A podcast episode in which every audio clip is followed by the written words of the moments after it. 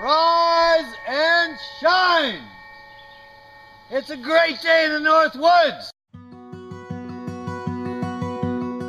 This is your host, Alex Kvanli, and I'd like to welcome you to the Camp Voyageur podcast. In this episode, I interview Dylan Jackson. Dylan is our trip director at Camp Voyageur, so he organizes and plans our entire tripping program and manages outfitting.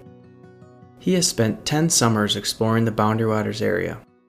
In his free time, he loves to tinker, design, and make everything from canoe paddles to custom circuitry. I hope you enjoy the show.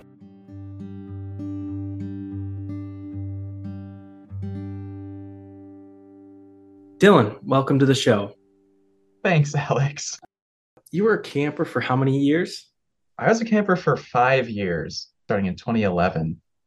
How'd you find camp and what made you keep coming back? Well, finding camp is kind of a funny thing. I didn't find camp at all. My mother was Camp found for- you. Camp found me. Yeah. Um, my mom found camp online, and I was very skeptical at first, but I she let it left it up to me whether or not I was gonna go, and I finally agreed. And what kept me coming back?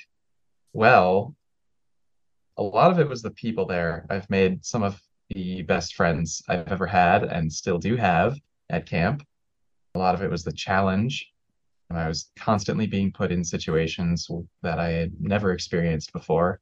And I had to work through them, whether that be like, you know, we call it second uh, second order fun or second degree fun, where like in the moment it kind of is really challenging and not fun, but it's really fun to look back on Second degree Um, fun. or what it's it's um type two fun. That's what I think Brian Halverson calls it, where it's like you know you're getting rained on, it's cold, uh, you're you're soaking wet from canoeing and and you know walking through portages and puddles and all that, and you're miserable, and it, it's not fun in the moment, but you, when you can kind of look back on it and and really appreciate that experience and what it gave you that is a big thing that that kept me coming back to camp. I remember him talking about that. Type 2 fun, that's a good one. Yeah. Whereas type 1 fun is like the obvious fun. Yeah, like I'm playing a game or I'm, you know, a sports game. It's it's having fun. Yeah, it doesn't need much explanation, I don't think there. Yeah. Were you into wilderness camping or the outdoors before your mother signed you up for camp? To some extent, not in the same ways. I, I, I spent a lot of time outside as a child. My family grew up near a lake, that being my parents grew up near a lake, and then we went back to visit like my grandparents. They still lived in that area. So I spent a lot of time in the woods and, you know, on the water, but never anything as organized as the trips we do at camp.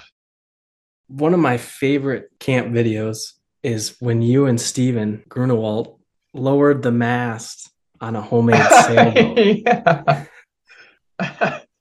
I, yeah, I just remember in that video the look on your guys' faces. You were so proud, just looking at the mast as it you slowly un, uncurled it.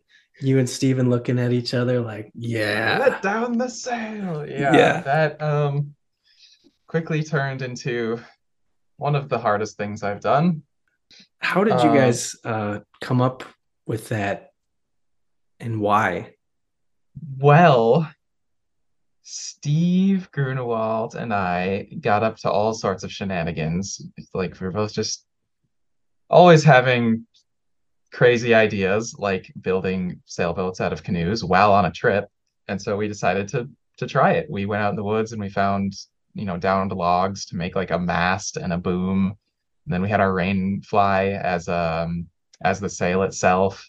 Uh, we ended up using tape from the med kit to, to hold the square sha- sail in a uh, triangular shape. Um, we lashed our two canoes together with more logs that we had found, and we just we just spent a, a I think it was two days putting it together, and we figured we'll spend this extra time putting this boat together and then we'll sail really fast across the, the big Lac La Croix that we had coming up next because we are right on the edge of Lac La Croix and we were we had to get to the other side. And we had a few ways we could do it, but we figured we'll, we'll spend extra time and we'll make the sailboat and we'll sail across. And then, you know, we were in the the final like finishing phases of the boat, of the sailboat, and it rained and it filled with water. And we I suppose we could have bailed it out, but we realized that we weren't far enough along to actually sail usefully. We could sail, just not, it was very hard to steer. And we were not far enough along on our on our you know mileage to make it in time on our backup route. So we were out of time and had a sailboat that we couldn't use. and so we ended up taking a huge bushwhack shortcut through these tiny lakes that didn't have portages, didn't have trails, and just no one ever went there. There was like a decommissioned campsite on one. It took all day. We got it was dark by the time we got to a campsite. And this campsite was a hiking campsite.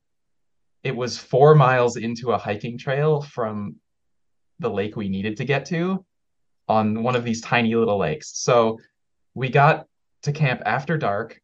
I was still a camper at this time, but I was I was an older camper, so I, I kind of took charge and I, I like made dinner and made sure the tents were getting set up and kind of took care of everything while Steve he was carrying a lot like a, a very large load on that trip. He, he uh, you know Grumman and he was carrying a pack and we were doing the bushwhacks which was not easy terrain.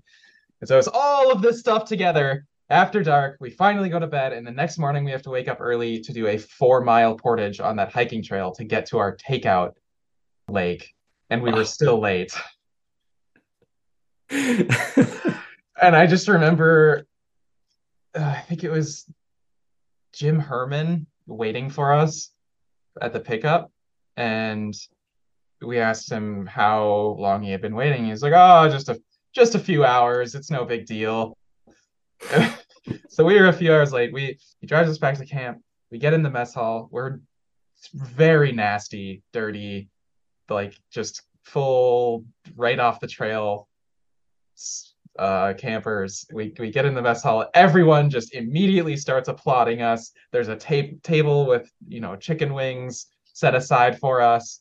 We eat dinner. We tell a story, you know, with even more detail than I've just told it. With you know, pointing at the maps in the mess hall, and everyone just minds blown. Like, what? you did that in a day? Because of the bushwhack we I call it the shortcut. The shortcut. Uh, it wasn't shortcuts are rarely rarely actually shortcuts. Agreed. Type 2 fun though, it's sure fun to look back. Oh yeah, that's a prime example. One of my top examples. Over the years, I've heard you mention Steven's name as a counselor a lot. What about Steven made him such a favorite of campers because I've heard you and several campers reference Steven and he was a he was a camper for do you know how many years? Uh, and then he not, was a not exactly. He was a camper right up until he could be on staff um, and he started before me. So I want to say it was uh, he had a similar amount of years as a as a camper, maybe a little bit more than me. So he's a little bit older than me, and we had a little bit of overlap there. And then we also worked on staff together, of course. What made him a camper favorite? I mean, like personally, he was a very good friend to me. He was the first friend I ever made at camp, so that's kind of a big big part of like my relationship with him. For campers though, he well, it's kind of like what I was talking about earlier. He comes up with crazy ideas. He does fun things. You know, he he is very much like an outside the box thinker. He he he makes things fun. He makes you know menial tasks into games and he he's chaotic and goofy and sometimes he causes like a little bit of trouble but he's always you know good in he's good-hearted and, and good spirited so it's never like malicious or anything too like crazy it's just him like oh uh, little too too much shenanigans there but it's always fun he's always making things fun he's he, you know he listens to people and he he's a friend to all. Chaotic, goofy guy. I don't know what else to say. I've definitely heard some interesting stories of him over the years. And I was on staff with him for, think I was with him for two years. Um, my first two years at camp in 2016 and 17, I think he was still a counselor then. Um, but what other uh, trailcraft have you and Steven or you come up with over the years? Because I know that sailboat doesn't isn't the only thing you guys have gotten into. Let's see. Well, it, crafting is somewhat limited out there. Like so occasionally, I'll try and do fire bows for for fire starting, which are something easily disassembled. But like permanent structures, we don't want to leave those out in the boundary waters or in nature. So you know, want to leave it for others. But in camp, yes, there have been times when we'd have to take down birch trees, and it was the right time of year for harvesting the bark, and so that was a common craft around that time. I don't remember exactly which year it was, but I remember we made a few things. Ned Yonkers was very skilled with that. I made kind of a large bag for my sister. I, I brought that home after camp ended. This past year, I did some leather working in the craft shop. I'm always a fan of doing a paddle decoration as well. That that that's always fun. I I did one when I was on the kitchen crew and I made it kind of like an emblem, like a coat of arms almost, but for the the kitchen crew. And so instead of a shield, it was a plate. And we've got these, you know, the classic yellow dinner plates. And then there was a broom and a mop crossing over instead of like swords, and it had a big K and a little a little painted like a ribbon that said um, "Clean Thy Kingdom" in Latin. In and Latin, so, yeah, uh, it was. Oh, I don't remember the exact words, but it, it translates to "Clean Thy Kingdom," which I just thought was a fun little, I don't know, detail. Did you win the paddle decoration? Contest? I did. I did. I'm on two plaques, and that is one of them. Prior to coming to camp, did you like to tinker and build, or is that something you discovered or cultivated at camp itself? Because you you said you're a leather worker. I think you've dabbled in blacksmithing. Oh yes. Uh oh.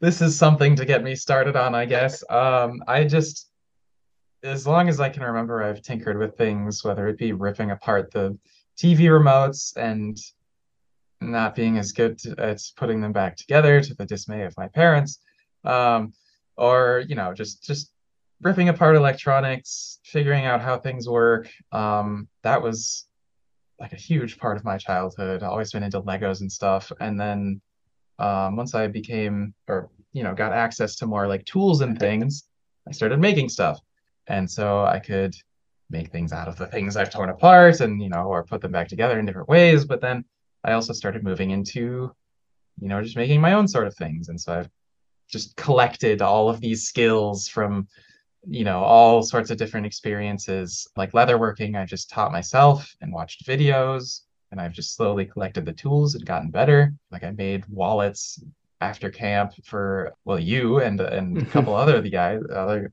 other of the guys and I've been making a lot of wallets and coming up with my own designs there.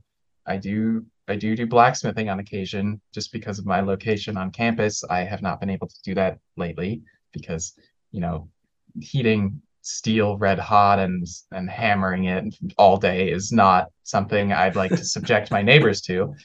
Um, nor do I have necessarily a, a good place to do that when I'm able. But yeah, and then there's just all sorts of other things. Like I, I design electronics, like printed circuit boards and circuits and things like that. I do 3D printing and 3D hmm. modeling to go along with that. I mean, the the list goes on. I, I I'm obviously better in some things than others, but I yes, tinkering and making that is both before camp and I think I've got a bit of an artistic touch from camp and a place to practice that is a lot of what I do. Yeah, I so before and after, I'd say before and during. Because you're like the kind of guy when I got when it for like a knot, for example, in a rope, you know, that's been underwater for 15 years and you just can't get the knot out and it's dried and it's hard you're like the kind of guy I just hand it to and say, Hey, Dylan, can you get this? And you're like, eh, Let me see what I can do. Eh. You disappear and then you come back with the knot out. I'm like, you know, I tried with pliers and vice grips and screwdrivers and I can't do it. And I just hand it to you and you kind of just disappear and go do it. What, besides the technical side of things, because you mentioned your your degree is in electrical engineering.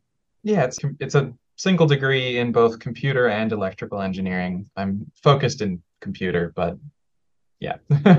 so besides besides the technical side, how are you so good at doing those things uh, that no one else can do, even if it's as simple as untying a knot in a rope? Well, like I said, I kind of dabble in a lot of things and I like to think I'm creative. So I'm not afraid to take skills from, you know, different areas and bring them in to help in a situation like where where it might not be thought of. I could try to come up with like an example, but I, how I just, do you untie those knots? Uh, how do I? Uh, is are you thinking of a specific example? Is this something I, I, I feel I like this has happened? Knot. I like. I'm sure I just go. I don't know. With knots, a lot of it is just like you need to sit down and you need to pick it apart. And but I mean, that's a very that's a pretty specific example. I just grab a plier, two pliers, and I just think I, if I well, pull in these two spots, I'll get it out, and then I get frustrated and I throw it to you. Sometimes you have to think backwards because some knots break differently. You have to, some knots you have to push together to take apart, and when you're like, ah, oh, I gotta rip it apart with the pliers, it just kind of tightens it, even though it's like counterintuitive. And I don't know, so you just gotta yeah fiddle with it. And how familiar with knots are you too? well, we have that knot training every every spring for camp. Yeah, but I know those. I mean, you know, you gotta you gotta you gotta tie them. You gotta use that diagram. How but often you tie in knots? not often outside of camp, but, but yeah, I sure yeah. do it a lot in the summer. Well, there you go. Yeah, like breaking the breaking the back of the knot, right? Is that what they call it? Yeah, like with the um with the bowline or the bowline, I guess the sheet bend as well, because it's technically the same knot. You just kind of you bend the knot in half before you pull anything and it just breaks it and slides it just slides apart. Yeah. whereas if you i mean this is like the tensioning sides. I mean the bowline is a, is a very strong knot. It'll the rope will break before the knot itself breaks in most circumstances. If it's made correctly. Yeah. But then you can just very easily like bend it in half and it'll come apart like nothing. So I don't know. That's a cool knot. yeah, it is. That's a, it's an impressive knot. In addition to being camp's designated tinkerer, mm. fixer man, I like it. You recently took on a new role of being trip director. Before that, you were a camper and a counselor. So you've spent well over probably 100, maybe close to 200 days in the boundary waters. I had it all worked out at one point. I've forgotten. Any guesses on what it is? I think my first year or two, I was a four weeker. And then after that, I was eight weeks. So that's, we could, if we want to lowball it, we could do two years of four weeks. So that's eight weeks total. And then three years of eight weeks, 32 weeks. And that's just as a camper. And so then 12 weeks ish times what, five now? So 50, 60 plus 30 and that's just at camp. Oh my goodness there this i've spent a lot of time in the north woods. And one memory i have of you is you showed me your trail sack which is all your personal gear that you take yeah. on trips and it was like unfathomably tiny and like half the size or less of any maybe like a quarter of the size or less of anyone else's. It was like the size of a big it was, basketball. it was almost detrimental because it didn't fit in the packs right. It was so small. I remember like i remember bill bill uh, bergman looking at it and i was like look at how small i, I got my my trail sack. And bill was just like that's dreadful. That's why why what he was not impressed. he was just like, why would you do that? but yeah, no, I I suppose I packed pretty small. How did you pack? So so normally people's dry sacks are like long and tubular. Yeah. And we put two in per pack, so it's kind of like a twin turbo pack, jetpack looking thing, I like to say, but yours was like a basketball. How did you So do that? I use a 20 liter dry bag, and it's one of these SealLine ones that's kind of like a heavy duty, rubbery sort of plastic material. I don't like the thin fabric ones because they get little pinholes in them, and then you get little tiny wet spots on your underwear when you're at the campsite. Um, it's uncomfortable. So I like the solid, like rubber ones, and it's not the the SealLine aren't too thick either. And then what you want to do is get your sleeping bag and you want to stuff it down in the bottom with no no compression bag or anything. And that way it'll kind of fill up the space the, of the bottom. Then I start piling in my necessities like if I'm going to bring a thermarest, I'll I'll put that at the bottom with my my sleeping bag, kind of fill in the space, start throwing in socks, underwear, shirts or shirt usually, and then I usually do like a thin uh like wool. I like wool a lot. If you want long underwear, pack's really small. Will will keep you warm when it's wet, and it's very renewable. So I like it a lot. Um, pack all that stuff in, and you just, you just want to fill in the spaces with all your clothing and stuff, and all the mushy stuff, and you want to make it just you want to fill up vertically as even as possible. So you don't want like empty Tetris, you know, empty spots. Like you pretend you're playing Tetris. You want to, you know, do the Tetris, do layer by layer. Don't leave any empty spots. Pack it all in tight. And then if you want to bring things like books, or if you want to keep your toothbrush and toothpaste in your dry sack, you want to put all the hard, like anything like that, that's not going to mush on top because you've created a flat surface. And then you can kind of do a little more, you know, flat. And that also, I feel like, helps with sealing it because if you get a shirt wound up when you're trying to roll your dry bag shut it'll it'll break the seal. So you want it, like your your book isn't the cover is not going to get like smushed and wound up into this thing you're rolling up. So that is why i like to have hard stuff on the top as well. Roll it up a little bit kneel on it sit on it whatever get as much air out as you can and then roll it up as tight as you can clip it and hopefully it should be a little basketball or if it's a little colder out it'll be a little taller if it's you know really not like a really warm part of the year you can forego the long underwear and it'll be a little smaller all that sort of stuff if you don't want to bring books or anything like that. And then i also find it helps to have just like a small like ditty bag where you can keep odds and ends that they could get wet but you know you want to keep them generally dry. Those ones i really like the fabric dry bags for because it's you know it's like toothbrush toothpaste headlamp like a, a little speck of water is not going to do anything to that stuff. And so I use a 20 liter dry bag. You could go up to like 30. I I just go crazy because I I like to go overboard with the small bag thing. Do you roll your clothes or are they is everything kind of stuff loosely it. It's just stuffed. You want to just fill in spaces. You want to use as much space as possible. You could roll stuff, then like it kind of stacks in a way, yeah. and that leaves empty space. Which I mean, clothing it's gonna fill up some of that, but I just like to stuff it. Where do you think most people go wrong when you see these huge dry bags or you're with campers on a trip and they just they have so much stuff or it just seems like okay, you have the packing list and you've got the stuff on the packing list and not much more. Why does your dry bag seem so giant? There are a few things. Some of it can be helped, some of it cannot. The higher quality, the things like your sleeping bag are, the smaller they're going to pack. That's just kind of a fact, but not everyone wants to spend hundreds of dollars on a sleeping bag. So their sleeping bag might just be bigger, which isn't usually an issue, but they come with compression sacks um, with buckles and straps, and you can cinch it down really small, but then you can't get that in, in your dry bag because those buckles catch as you're trying to slide it in. So just don't don't use a compression sack with your sleeping bag unless it's like a waterproof compression sack and you're doing it separately from your dry bag because you will never get those compression sacks in your dry bag well. They're it's it's a there's empty space, it's Mhm. clunky, it's bad. You can use those if you want, but they're a separate thing from your dry bag. Another thing, no backpack straps on your dry bag. they, they go into the personal. The personal has backpack straps. The the straps just get in the way. You're never going to be carrying just your stuff.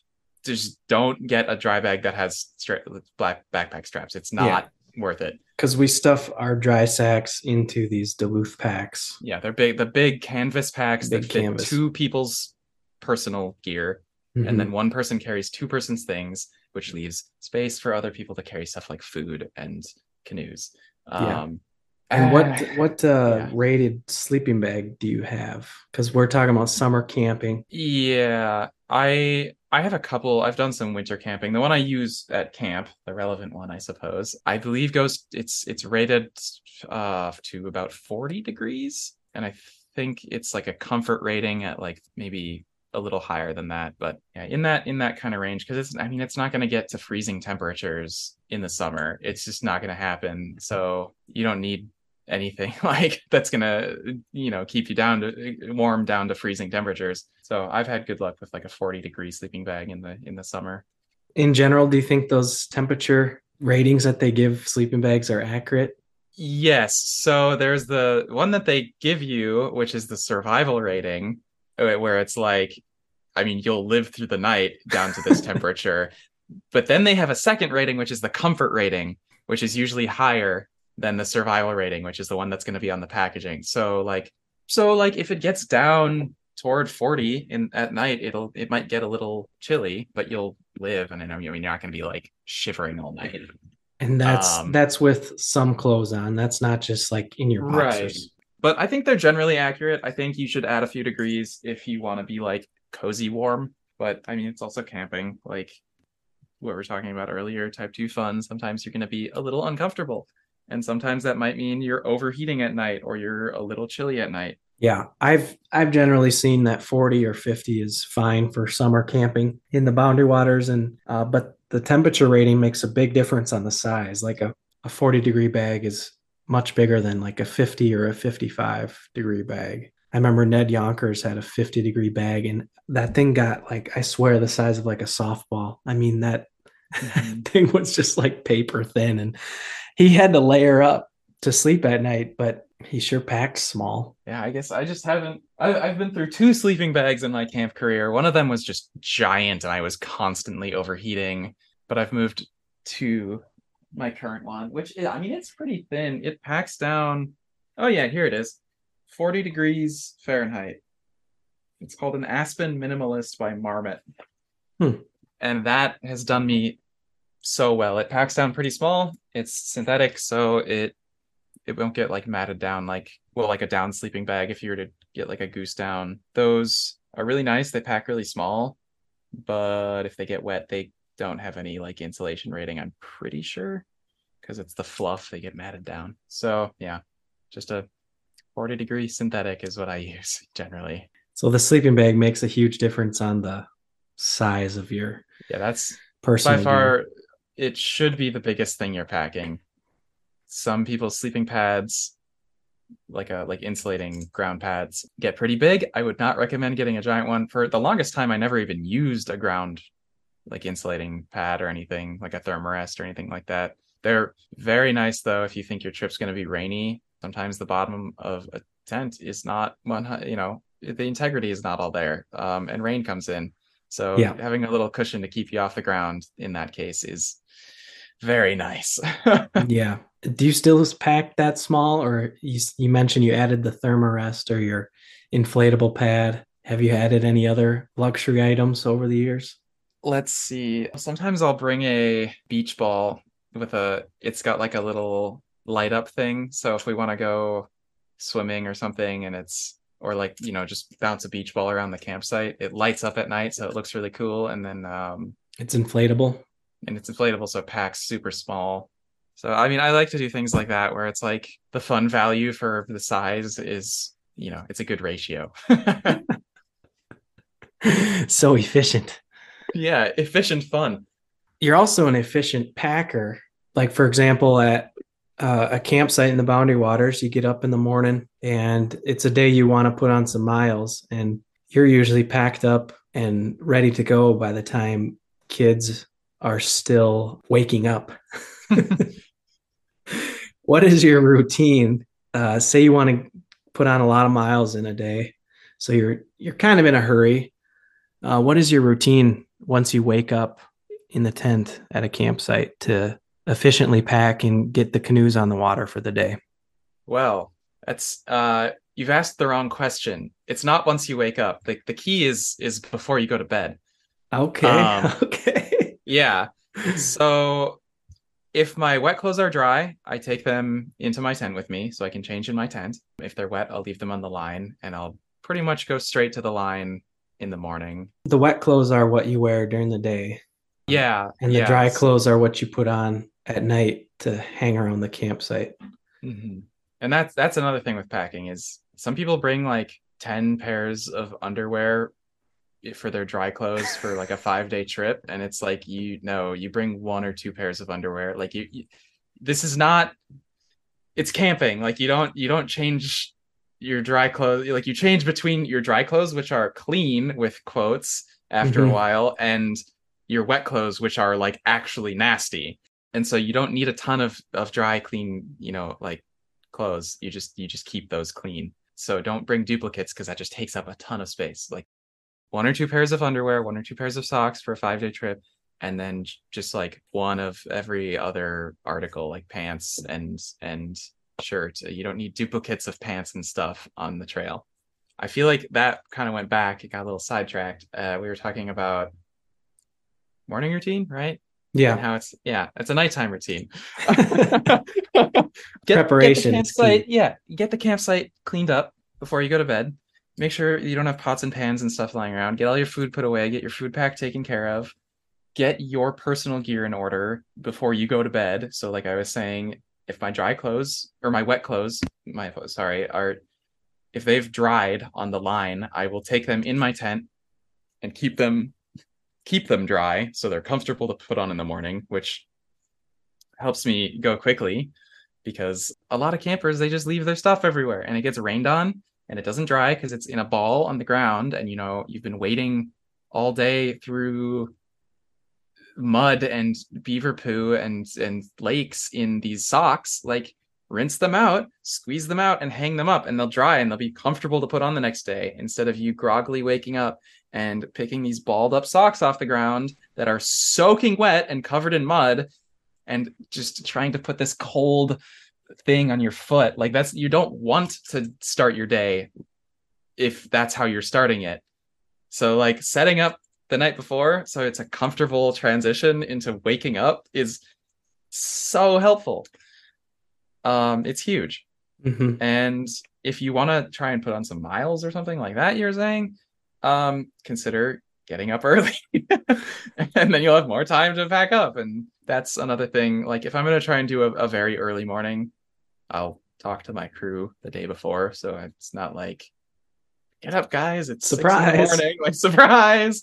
So yeah, I pre-preparation or So you- preparation. you keep a clean campsite ahead of time and organized, and then in the morning you wake up and do you get out of your tent right away, or do you? Oh yeah. Um. So I'll I'll get up. I'll change into my my wet clothes if I have them. I'll try to get a fire going if we need it. I might have a cup of coffee before I even think about waking up other people, getting things started that you are going to have to do, but no one else is. Like cooking. Usually, a camper is not going to cook breakfast or get breakfast ready. So you know you can you can get all that stuff ready while they are still groggy. You know, I take down my tent. I just get all of my stuff ready to go and then I worry about getting other people's stuff ready because if I'm like juggling my things and campers things, it gets a lot more difficult. So I, I, you know, prepare the night before, get up, get my stuff good to go, and then drink coffee, make breakfast, start getting people awake. And that's kind of what a good day, a good morning looks like for me.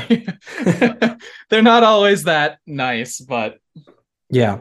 I like to I get up, I first thing I do is I unscrew my thermar my inflatable pad. It's not a thermarest, but it's a static Klymit V2 or something. An inflatable pad, let the air out and I pack up my, you know, headlamp, my book. Um, I immediately change into my clothes for the day. So then I pack up my dry clothes or my pajamas. I brush my teeth, I pack that away, and then I pack my sleeping bag and stuff it into my dry bag, stuff my inflatable pad, and then I leave the tent and I take down my tent immediately. So I'm doing it all at once. I'm just literally waking up, packing up, getting getting out of my tent, changing into my shoes for the day, taking my tent down, and so I'm just completely packed up by the time I even walk over to even arouse campers or even start a fire. And then that way now I can spend the next hour or whatever focusing on getting the campers packed up or cooking breakfast. And then so literally after they're packed up and after we have breakfast, my stuff is like still already done. I'm I'm just done. All I got to do is uh, maybe throw in another camper's gear into my bag and help pack up the pots and pans and the u- utility pack, and I'm ready to go. Yeah, I think. well, uh, you've I mean definitely influenced me there in some aspects. because if you're I've, I don't know, man. Like your mornings, I, I, like I would get up and stuff, but you you just get a fire going and you silently are drinking your coffee, and like it's just all so. And you're, yeah, you're just like there, you know, relaxing at the fire or the calm before the storm, and I'm just there, like, how is he so like ready? yeah, I I remember John. I remember John one day we were sharing the tent on a trip and he's like, You're already packed up before I've even like waken woken up. I'm like, I just have this routine down and like I don't waste motions and I I don't like leave the tent, come back to the tent, leave, come back, leave the tent. I leave the mm-hmm. tent and I mm-hmm. pack it up and it's done. Yeah. So that's a good thing to get a handle on because I mean if you're just like, oh, gotta go you like bring your dry bag out of the tent to go grab something that's at the fire circle or the, the fire then you come back to the tent and throw something else in and then you're like going back and forth and then well, it's like well i could have just had the tent and then when i was over at the fire i could have packed the tent too and then also had my so yeah, yeah. just like, and it does i know what you're talking about yeah but it takes practice. And the night before does make a big difference. You can't have your stuff sprawled out everywhere. And like if we used a hammock you know that evening i packed that up the night before. I'm not gonna let it mm-hmm. you don't need it out overnight. So i just i pack it up overnight or or or like anything i can pack the night before i do. And and then yeah you just can kind of sit by the fire and have coffee and watch everyone. It's kind of chaotic but yeah. like all right guys we got some miles to put on today. Uh let's go. But i like to hop in and help them too and and show them how it's done. But oh definitely. how about portaging? Have you learned any tricks over the years to how to get over portages? Because there are some sometimes you're at a portage and you're you're just like you feel like you got to make four trips to get a pack and then a canoe and then a fishing rods and then water bottles. Yeah. But then there are other trips so, where you just you melt over portages like butter, like melted butter and you're just like you can go over portages almost as fast as you can canoe that same distance. Yes. I know what you're talking about.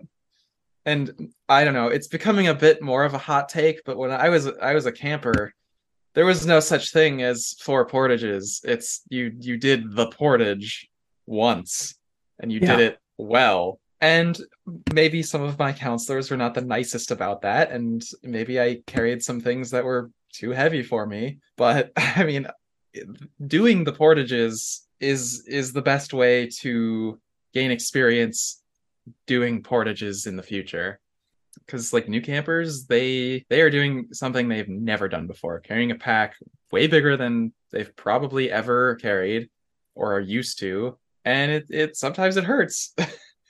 So part of it is just doing it and and you kind of get used to the the struggle of portaging and you get more efficient and you kind of know what things you can take and who can take what. And so practice makes perfect. That uh, that's that's that side of it is is getting better at it i doing kind of just takes doing it. But as a leader on the trips you also want to kind of manage your portage situation make it as efficient as possible and make sure people are safe with the things they're carrying because a eight year old is not going to carry a 70 pound aluminum canoe. It's just not going to happen. So if you, that's like an extreme example but you what i do at least before before my trip even starts before anyone carries anything is i get everyone together and i get all the gear together everything that needs to be carried and i assign people, places, and boats, and I assign packs and carried items to people. And I try to match the things people are carrying up with the boat they're in and all that sort of stuff. So maybe there's someone who's going to carry the, the food pack and they are in the canoe with the food pack. And then the person who is on the other side of their that same canoe is going to carry the canoe. Um, that way they can get to the portage. They don't have to wait for any of the other boats on the trip. They can just pick up their stuff and they can go. And if you've made it or if you've organized it correctly, everyone's going to be able to get everything they're carrying or yeah, everything they're carrying onto the, their bodies themselves or their boatmate is going to be able to help them. And so you can be confident that everyone's going to be safe and you can be efficient. so it's experience and I guess experience. Uh, that's just from my experience, kind of knowing what I'm doing over those years. I see a lot of groups with tackle boxes and rods and reels and water bottles and just like a lot of these small loose yes. items. Not allowed. No loose items allowed. That's not to say you can't bring them because I love fishing on my trips and I obviously you need water, but bef- while you're on the water, either you have like everything packed away or you're using it. You don't want to be sitting in your boats with water bottles everywhere because then you get to the portage and you don't have enough hands for all of these little things. So drink your water, put it in a pack, do the portage, drink your water. If you need to get your water bottle on a portage, a lot of times I like to keep a carabiner. I'll drink out of my water bottle. I have on most of my water bottles a little bit of paracord so it doesn't break the bottle. And then I just clip it to my life jacket. And then I have it at all times and it doesn't require a hand. So carabiners are nice for things like fishing rods. Those should be either in use on the water and then stowed before the portage or they should just remain stowed and you should use it at a campsite or but you, you kind of need some designated time to fish it's not something you're going to be doing while you're doing a bunch of portages you should either be on like a big lake or it should be stowed or at a campsite. Uh, and a lot of times we'll just use paracord or velcro to keep the rod on the gunnels of the boat the canoe and then we'll keep the reels in the util or another pack like that so you don't need hands for it and they're not flopping everywhere when you're portaging the canoe. And then same thing with the tackle boxes. Just put them in a pack. You don't need them on the water. You don't need them on the portage. Well if you do need them on the water you can just get it out of the pack. So short answer is keep everything stowed mm-hmm. and your hands and arms inside the vehicle yeah fishing equipment is definitely the big one. And like you said, the I think the best thing to do with that is to like you said designate times where you're going to fish. You're either going to fish or you're going to have it stowed and not really this in between. Like I tell the campers you can fish in the morning, you can fish when we stop for lunch, and you can fish when we stop at night versus five minutes every half hour you know let's right. stop and cast let's stop and cast and then you're portaging that loose stuff all the time. So you kind of chunk time just to fish unless and unless it's a day where you're like doesn't matter how far we cover we're going to fish the good spots on the way. And and you try to line those days up with the days that you don't have any portages like from lower Basswood Falls to on the Crooked River or Basswood River, whatever you want to call it, up to the border, Crooked Lake, there's no portages. So you're like, okay, we'll have our rods out. If we find a good spot, we'll stop and fish. Yeah. Versus like trying to make it from Knife Lake to Thomas and Fraser Lake, you know, you got 13 puddle jumps, and that's not a good time to have your rods out. It's it's fishing or portaging. No, no both. You don't get yeah. both. Yeah lastly, how about cooking efficiently? How do you minimize the mess on the trail? What what sort of food do you pack or meals do you plan? And when you're cooking, how do you minimize your pots and pans? Because I've seen trips take anything from just one large pot to a small, medium, large, and a skillet. And we like to minimize the weight on trips as much as possible. So, do you have any tips for packing or cooking efficiently? Common trend here preparation.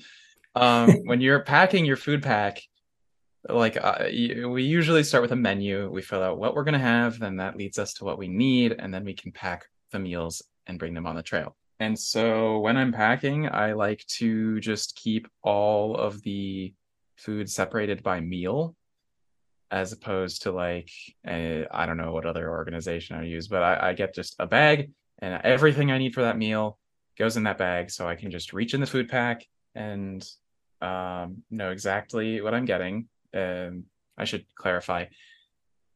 We have these canvas bags that are colored red, blue, green, black, um, and I like to use those to color code: blue for breakfast, green for lunch, black for dinner, and red for miscellaneous items. Then into each of those bags, I separate the meals by each meal in their own separate plastic bags. And then I know I can just grab one bag and it's a meal and I can prep it and I know how to prep it because I did my menu.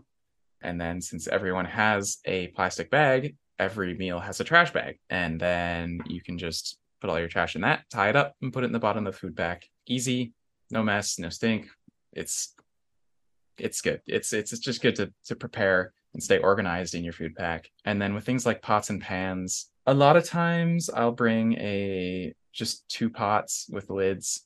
Um, I'll, I'll generally always bring a large pot or a medium pot because you can feed most trips with just a large or a medium, whether it be like beans and rice or uh, noodle dishes like like uh, we have pesto and we do Alfredo or like ramen even you know it's just it takes a big pot and it's a big thing of food. And so those kinds of meals are really nice because you just you just need one pot. And then if you want to add things you can use the lid as a pan. So you can fry onions veggies and that cuts down. You can just still use the lid as the lid for the pot and it all kind of goes and cleans itself. And then clean up like you, you're not in a kitchen so you don't have a sink. So just stay you know and you don't have endless pots and pans. So just clean what you have keep everything in order and yeah organization that's a lot of it staying organized just in general uh it'll help you out a lot Organized and prepared.